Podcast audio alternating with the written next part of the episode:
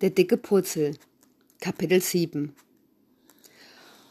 Frau Schulz ist wirklich dick und Sebastian kann sich das Lachen kaum verkneifen, als sie Purzel in Empfang nehmen.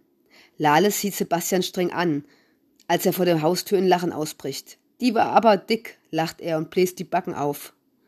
Vermutlich hat sie zu viel Chips und Energydrinks gehabt, sagt Lale spitz und Sebastian ist augenblicklich ruhig. Aber Purzel ist wirklich süß. Sebastian lässt sich von der kleinen Zunge das Gesicht ablecken und trocknet es anschließend wieder an dem seidenweichen und glänzenden rötlichen Dackelfell ab.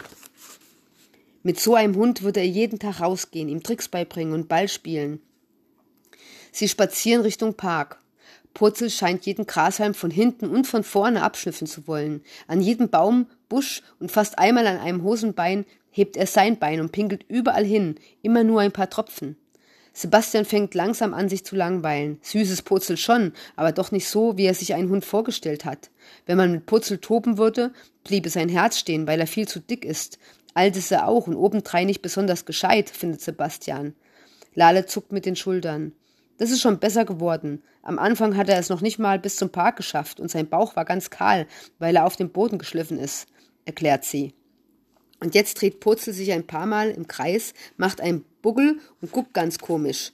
Lale seufzt, zieht eine kleine Tüte aus der Hosentasche und scheint auf irgendwas zu warten. Sebastian verzieht das Gesicht.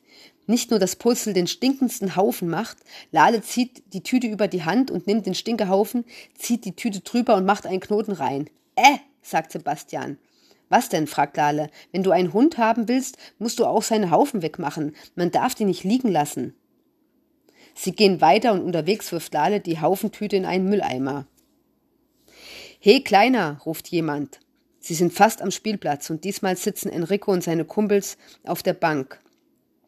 Sie sitzen auf der Lehne und haben die Füße auf den Sitz gestellt. Er raucht und spuckt ständig auf die Sitzfläche zwischen seinen Füßen.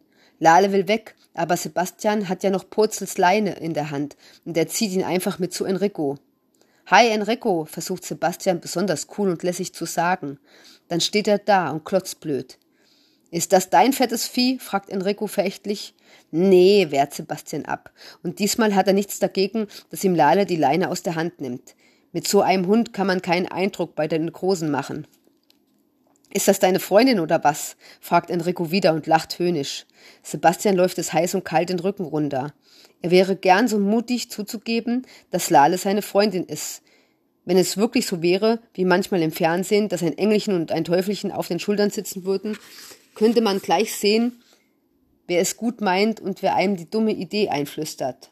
Aber so hat Sebastian nur viele Gedanken, die im Kopf herumschwirren. Ein ganz zarter flüstert ihm zu, dass er doch gerade mit Lale und Purzel Spaß hatte.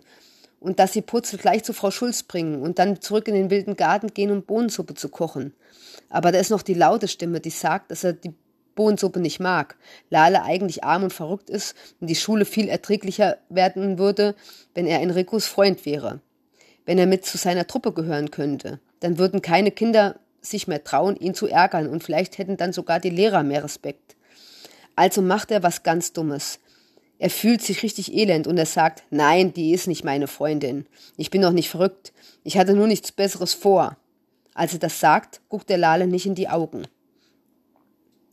Na, dann hast du ja jetzt was vor. Du kannst bei uns abhängen, Basti Spasti. Sebastian freut sich, aber irgendwie fühlt es sich trotzdem nicht so gut an. Er hat fast Bauchschmerzen. Enrico schnipst seine Zigarette vor Purzels Nase. Mist, nicht getroffen. Dann springt er lachend von der Bank und will Lale die Leine aus der Hand nehmen. Gib mal her, das fette Vieh. Ich binde ihn mal an mein Rad. Und in einer halben Stunde hat er dann abgespeckt. Lale guckt verächtlich. Sie kann ja nicht trennen mit Purzel, deswegen spaziert sie einfach langsam weg. Hey, schreit Enrico. Ich hab was gesagt. Ich hab mit dir geredet. Ja, sagt Lale ungerührt. Das hab ich gehört. Aber ich red nicht mit dir. Und sie geht weiter. Sie hat kein bisschen Angst. Dann sagt Enrico zu Sebastian, Spasti, hol die blöde Kuh zurück. Und Sebastian geht Lale hinterher. Er redet auf sie ein. Komm, Enrico ist wirklich cool. Wenn du nach den Sommerferien in die fünfte kommst, wäre es echt besser, wenn du auch zu seinen Freunden gehören würdest. Quatsch, der will doch keine Freunde aus der fünften, antwortet Lale. Sebastian entgegnet patzig, ich bin sein Freund. Jetzt lacht Lale höhnisch. Ja klar, weil man seine Freunde auch beschimpft. Spasti ist ein ganz gemeines Wort und man benutzt es nicht und schon gar nicht als Spitzname für Freunde. Dann geht sie einfach. Sebastian guckt ihr noch eine Weile hinterher und dann schlendert er zurück zu Enrico und seinen Kumpels. »Sag mal, Spasti, hast du Angst vor der Kleinen oder was?« fragt der große Junge. Sebastian zeigt auf sein Pflaster am Ellenbogen. Das ist fast ab und man kann den Schorf auf der Wunde sehen. Dann erzählt er die Geschichte, wie er Lale getroffen hat.